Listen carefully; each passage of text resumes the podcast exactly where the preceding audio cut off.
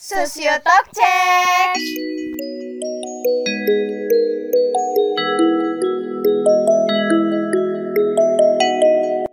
Halo, balik lagi di podcast Sosiotalk bersama aku lagi nih, balik lagi sama Winnie. Iya.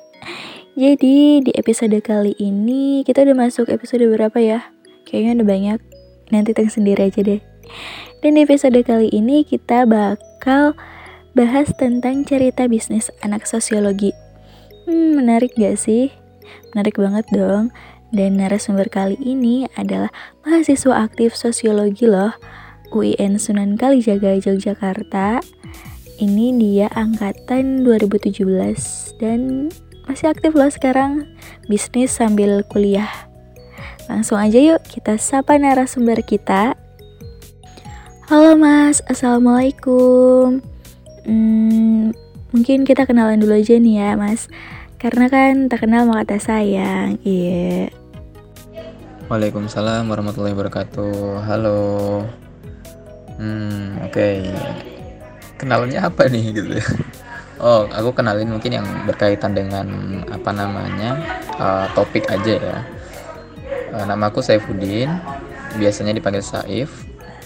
Uh, angkatan 2017 di sosiologi. Terus karena berkaitan dengan bisnis, aku punya pengalaman bisnis, ada ada bisnis, pernah belajar dan uh, mencoba praktek bisnis.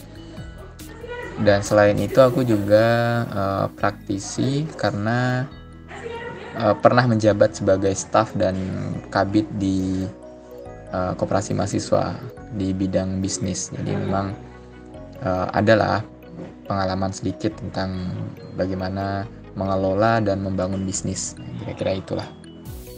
Uh, anak kopma nih guys. Siapa nih di sini yang anak kopma? Angkat tangan. Angkat tangan aja sih, nggak bisa lihat juga akunya. Oke, ke pertanyaan selanjutnya ya mas. Mungkin bisa diceritain nih mas, pengalaman mas Saif awal mula terjun ke dunia bisnis itu gimana sih? Oke, uh, kalau aku sih mungkin bukan harus berbisnis ya. Sebenarnya tidak tidak harus berbisnis karena menjadi apa pun kita itu pilihan dan selama itu baik dan bermanfaat untuk sebanyak-banyaknya orang aku rasa itu tidak masalah. Cuman memang aku pribadi menyarankan sebaiknya mahasiswa itu berbisnis. Uh, khususnya mahasiswa sosiologi ya. Kenapa seperti itu? Pertama karena kalau kita bicara sosiologi kita berangkat dari uh, pembahasan tentang materialisme historis Karl Marx dan memang istilah sosiologi sendiri dan fokus sosiologi modern itu bermula dari revolusi industri yang itu berkaitan dengan uh, industri ya bisnis seperti itu. Uh, tapi umumnya kenapa aku menyarankan mahasiswa untuk berbisnis karena pertama kita masih muda, mahasiswa itu relatif masih muda dan di usia muda itu uh, kita masih punya resources yang memang sangat baik ketika kita gunakan untuk memulai bisnis. Apa resources itu? Pertama, kita masih punya banyak masih punya banyak waktu. Karena kita belum terikat dengan pekerjaan. Kita uh, belum punya tanggungan keluarga, belum punya anak, belum punya istri. Jadi kita masih punya banyak waktu untuk belajar. Nah, itu resources yang pertama. Kemudian resources yang kedua, kita punya kreativitas. Anak muda itu tidak dibebani dengan pikiran-pikiran tanggung jawab tanggung jawab dapur, tanggung jawab uh, menafkahi keluarga. Kita masih uh, bisa memikirkan diri kita sendiri dan itu membuat pemikiran kita masih punya banyak ruang untuk melahirkan satu ide-ide uh, kreatif seperti itu dan itu resources juga. Anak muda yang kreatif uh, banyak waktu, kemudian kreatif, kemudian semangat. Anak muda itu uh, kita uh, sebut relatif sehat ya belum belum belum sakit masih punya stamina yang baik dan itu sangat bagus untuk uh, diarahkan kepada hal-hal yang positif. Salah satunya adalah bagaimana memulai membangun bisnis. Kemudian uh, balik lagi kalau misalkan ke mahasiswa sosiologi ya. Kritik-kritik dan perkembangan teori sosiologi itu kan banyak lahir dari kritik terhadap masyarakat kapitalisme modern. Dan kalau kita bicara kapitalisme kita bicara uh, industri kita bicara bisnis. Nah untuk bisa merubah itu kita harus terjun sebagai praktisi. Bagaimana? Materialisme historis itu kritik terhadap kapitalisme itu kita bisa wujudkan melalui bisnis yang kita punya. Makanya muncullah ada uh, sosiopreneur bisnis yang lebih lebih manusiawi lah kita katakan. Itu adalah bentuk dari uh, bentuk nyata kita sebagai kritik terhadap uh, masyarakat kapitalis gitu. Jadi memang uh, khususnya ma ma mahasiswa sosiologi punya punya ikatan emosional dan ikatan intelektual dengan hal tersebut. Jadi memang uh, dengan terjun menjadi uh, pengusaha, menjadi bisnis, tentu itu menjadi lebih lebih apa namanya uh, lebih relevan menurut saya seperti itu. Dan juga kalau kita bicara mahasiswa sosiologi khususnya kan banyak yang bingung kadang mahasiswa mahasiswa sosiologi lulus mau jadi apa gitu. Nah salah satunya yang bisa dilakukan adalah dengan mulai belajar berbisnis. Dan kenapa harus dari mahasiswa itu tadi aku bilang masih punya waktu luang, masih punya ide-ide kreatif, uh, masih kuat, masih sanggup untuk berjuang dan kalau jatuh pun atau gagal pun waktunya masih panjang untuk bisa memperbaiki. Jadi bisa mengoleksi banyak pengalaman seperti itu. Jadi memang mengapa mahasiswa harus harus uh, apa namanya berbisnis. Nah, selain itu kita tidak bisa pungkiri bahwa mas materialisme masyarakat, materialisme historis uh, manusia itu membuat apa namanya materi itu menjadi suatu kebanggaan prestis tertentu dan semakin kita muda punya prestis itu semakin bagus. Meringankan beban orang tua uh, punya kebanggaan karena kita tidak pungkiri bahwa memang tidak bukan satu-satunya menjadi kaya itu membanggakan tapi dengan menjadi kaya itu bisa salah, salah, salah satu cara kita mempunyai prestis seperti itu. Jadi menurutku uh, itulah kenapa mahasiswa yang masih punya waktu luang dan masih punya kreativitas ini harus belajar banyak hal baru, harus mulai membangun uh, masa depannya dan salah satu masa depan yang bisa dibangun, salah satu hal yang bisa dipelajari adalah berbisnis dibanding kita hanya menghabiskan waktu untuk hal-hal yang uh, tidak relevan terhadap masa depan kita gitu. Hmm, betul-betul. Aku setuju banget sih sama pernyataan dari Mas Saif tadi. Kita harus bisa manfaatkan waktu muda kita untuk bekal di masa depan kita kelak. Oke guys. Sip deh, kita lanjut ke pertanyaan selanjutnya ya mas. Mungkin bisa diceritain nih mas, pengalaman Mas Saif dalam memilih usaha atau bisnis itu apa aja sih mas pertimbangannya? uh, aku nggak tahu nih bisnis yang dimaksud yang mana gitu karena aku pun aku pernah mencoba beberapa bisnis dan uh, gagal gitu kan dan sebenarnya aku belum punya portofolio bisnis yang benar-benar berhasil. Meskipun aku juga tidak mengatakan bisnisku uh, uh, gagal gitu. Cuman memang tidak ada portofolio yang benar-benar berhasil gitu. Cuman mungkin yang mungkin yang teman-teman maksud adalah uh, bisnisku market design ya. Jadi dulu dulu dan sekarang udah tutup sebenarnya. Uh, karena beberapa faktor jadi aku pernah yang cukup di yang cukup dikenal sama teman-teman itu aku punya market design namanya. Jadi market design itu semacam website untuk jual beli resources digital.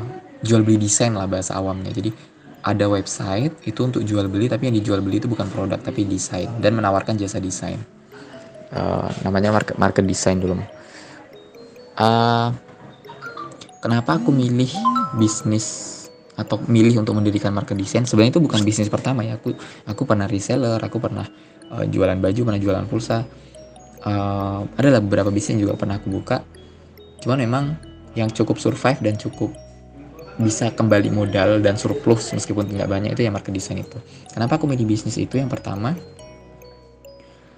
uh, per, uh, itu bisnis digital gitu. Jadi memang kita tahu bersama bahwa era kita sekarang itu adalah era digital uh, segala sesuatu diupayakan untuk menjadi digital kayak gitu. Nah, bisnisku itu bisnis digital karena dia basisnya di website dan yang dijualkan adalah produk-produk digital, bukan real produk. Uh, desain kayak gitu yang dijualkan, jasa. Lalu kenapa desain? Karena uh, itu passion aku. Jadi aku bisa desain, aku pernah sekolah desain dan memang itu kompetensi yang aku punya. Jadi keahlian itu yang kemudian uh, aku jadikan modal untuk membangun bisnis.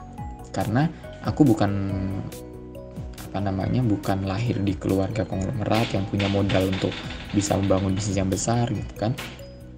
Aku bener-bener uh, apa namanya mencari bisnis yang modalnya itu kecil.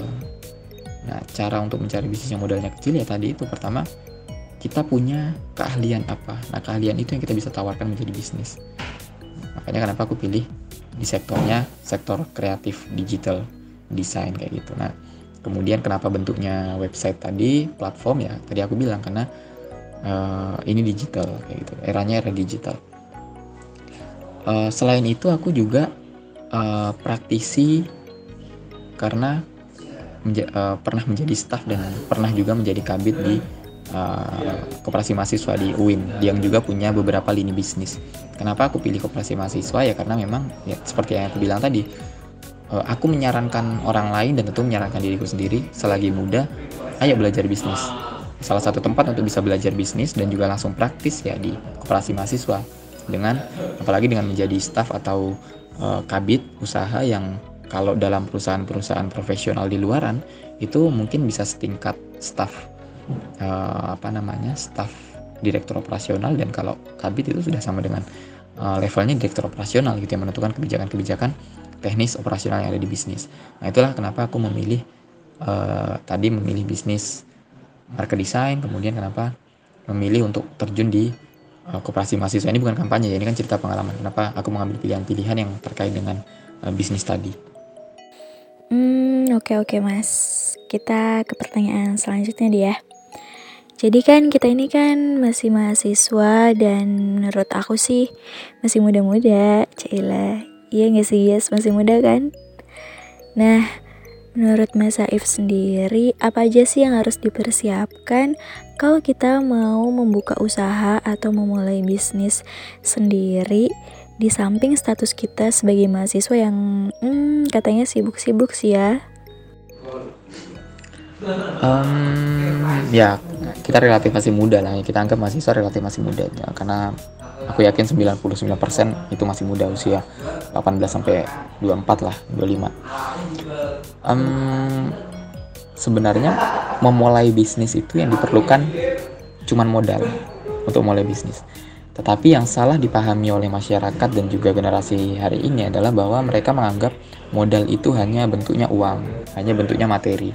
Padahal sejatinya modal itu bukan hanya materi, bahkan kalau kita di sosiologi misalkan kita belajar modal itu juga pengetahuan ilmu. Itu menjadi power menjadi modal. Jadi mindset itu yang harus dirubah bahwa ketika kita mau berbisnis kita harus punya modal. Tapi apakah modalnya itu harus materi? Tentu saja tidak. Banyak modal-modal yang lain. Cuman uh, mungkin aku menggarisbawahi dari pengalamanku kemudian dari pengalaman aku belajar dari orang-orang yang sukses dari tokoh-tokoh yang sukses di dunia bisnis uh, mungkin yang diperlukan nomor satu yang paling penting adalah tekad dan kemauan untuk belajar. Itu menurutku yang nomor satu yang harus ada.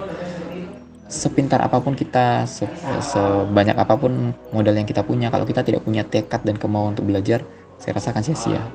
Nah itu menurut saya yang pertama. Kita harus punya tekad uh, yang kuat uh, untuk belajar gitu. Karena bisnis itu proses belajar. Uh, ada kegagalan di situ ada pengalaman dan kalau kita tidak punya tekad dan kemauan untuk belajar uh, tidak akan berhasil itu, itu semua harus kita punya dari awal itu modal nomor satu menurutku tekad dan kemauan untuk belajar Kemudian yang nomor dua menurutku adalah keberanian untuk mencoba. Nah, kenapa ini penting? Karena uh, bisnis itu bukan ranah teoritis, bisnis itu ranahnya praktis. Ya meskipun ada teori-teori bisnis, cuman teori-teori bisnis itu tidak akan signifikan ketika tidak dipraktekkan.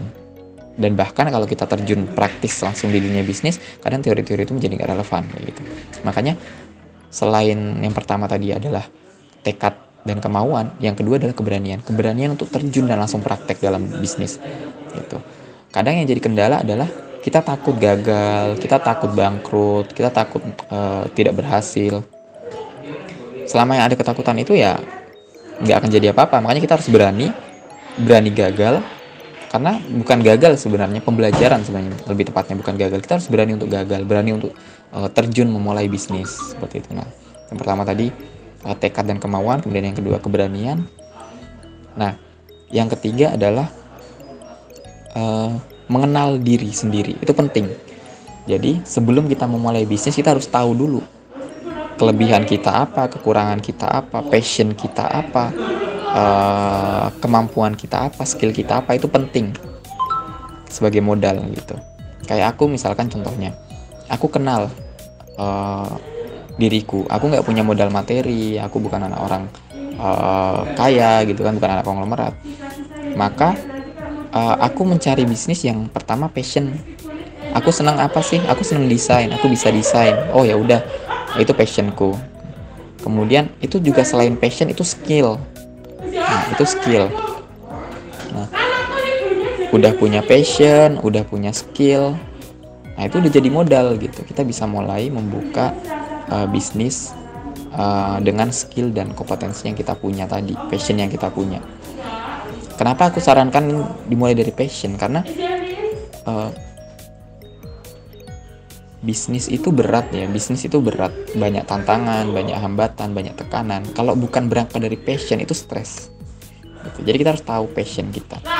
Nah kalau kita udah tahu passion sekalipun itu berat kalau itu passion kita akan enjoy aja me menjalaninya gitu. Nah jadi kita harus tahu potensi. Dan ini yang penting teman-teman. Bisnis itu bukan cuma bicara soal produksi barang. Kalau kita bicara produksi barang maka kita bicara memang harus ada modal materi. Karena modal materi dikelola diproses menjadikan materi yang baru yang itu jadi barang yang bisa diperdagangkan. Tetapi bisnis bukan hanya itu, ada bisnis jasa. Nah, jasa itu tidak butuh materi teman-teman. Jasa itu hanya butuh skill. Kalau memang belum punya skill, cari passionmu, maksimalkan passionmu, jadikan itu sebagai skill.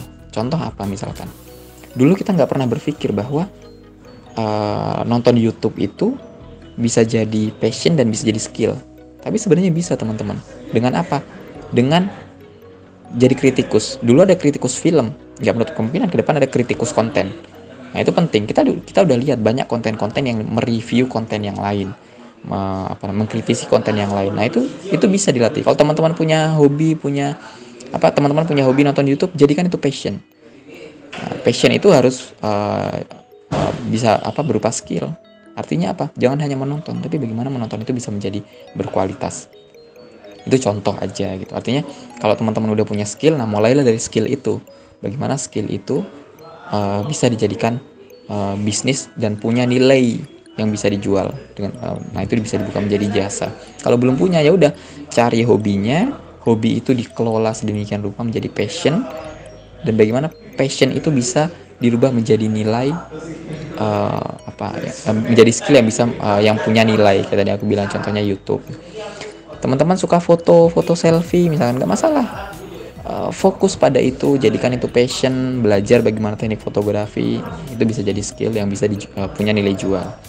Nah itu tadi yang aku bilang. Artinya kalau tidak punya modal materi ya carilah kenali di kenali di diri teman-teman. Apa passionnya apa skill yang bisa dijual uh, dan semua skill pasti bisa dijual kalau kita tahu cara mengelolanya. Kayak gitu. Nah, itu teman-teman bisa belajar uh, dari pengalaman orang lain banyak-banyak uh, apa lihat nonton-nonton inspirasi-inspirasi dari uh, pengusaha-pengusaha yang sukses. Nah kalau teman-teman punya materi lebih bagus lagi. Nah, kalau teman-teman punya modal punya materi lebih bagus lagi. Tapi itu tidak harus uh, apa namanya tidak harus jadi yang utama. Makanya kenapa modal aku taruh yang paling terakhir? Karena memang itu tidak terlalu yang utama.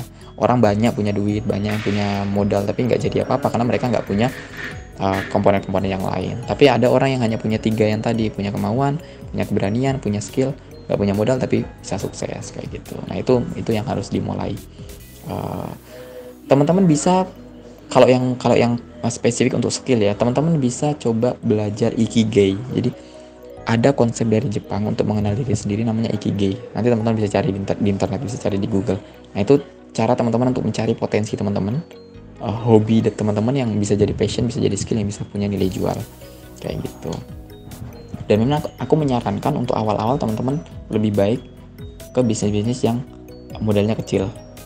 Karena kalau langsung besar, takutnya tidak berhasil, teman-teman bisa uh, uh, trauma kalau tidak punya mental yang kuat. Tapi kalau mulai dari yang modalnya kecil, gagal kita bisa belajar dan uh, bisa memulai lagi kayak gitu. Hmm, oke okay, oke okay, Mas. Jadi guys, kita harus tahu nih potensi yang kita miliki dan nilai jual apa sih yang akan kita berikan sebagai modal usaha kita. Dan ingat dari yang kecil dulu aja deh usahanya jangan yang besar dulu. Oke okay, guys jadi ke pertanyaan selanjutnya nih mas. Hmm, tentang bisnis dan sosiologi nih mas.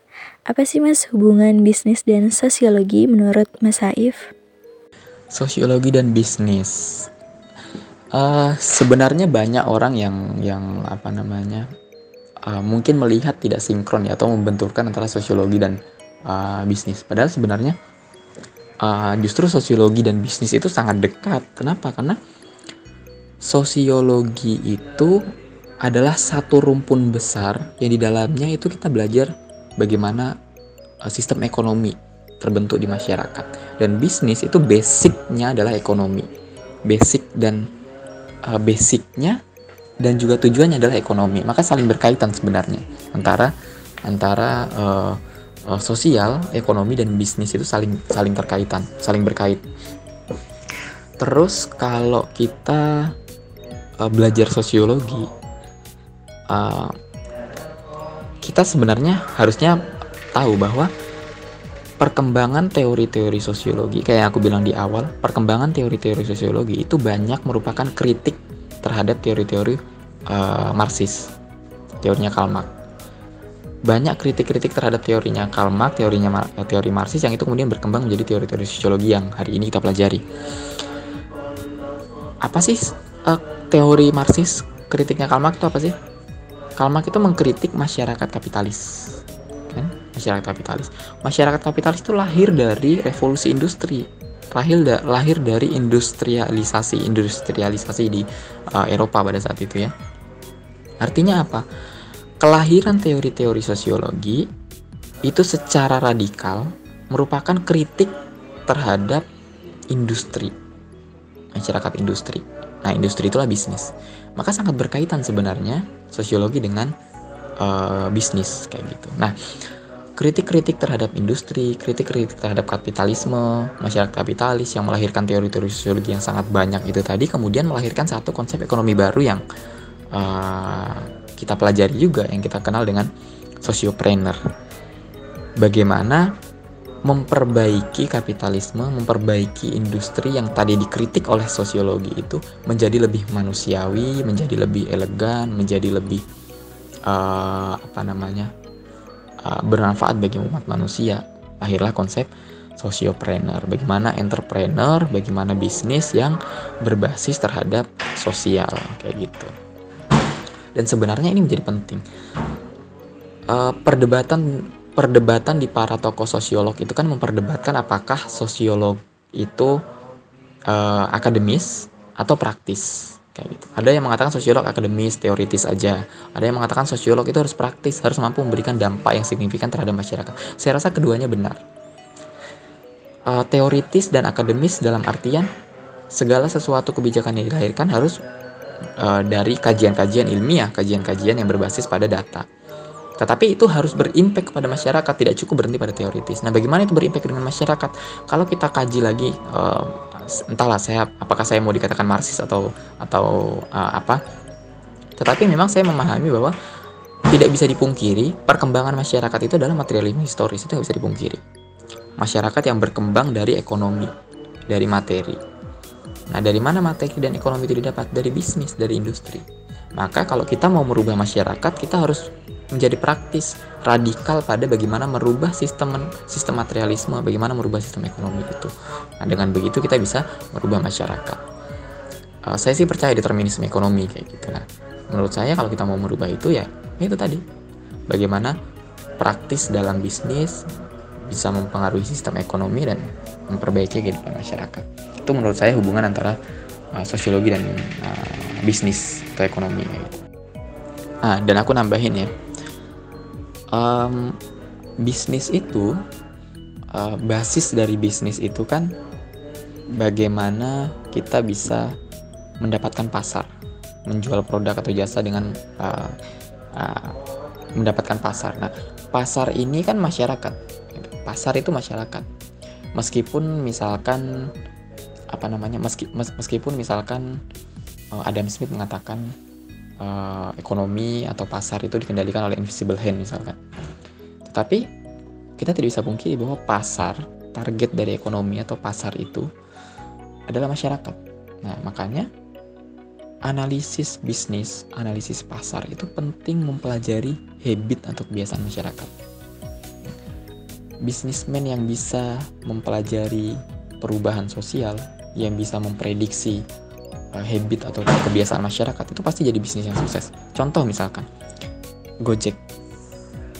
Gojek itu lahir dari analisis foundernya terhadap masyarakat, terhadap kehidupan para driver Gojek, terhadap kehidupan masyarakat kota yang sulit dengan transportasi. Nah, analisis itu kemudian melahirkan ide lahirlah Gojek yang bisa memprediksi perubahan-perubahan sosial ketika Gojek bisa melakukan uh, transformasi-transformasi dalam uh, transportasi. Sehingga sangat berkaitan. Seorang sosiolog yang mampu mempelajari masyarakat, bisa memprediksi perubahan di masyarakat, itu sangat potensial untuk menciptakan satu bisnis yang akan survive dan berkembang di masa yang akan datang. Nah, kemampuan pelajari masyarakat itu kita yang pelajar, yang belajar, masih sosiologi, para sosiolog yang belajar soal itu.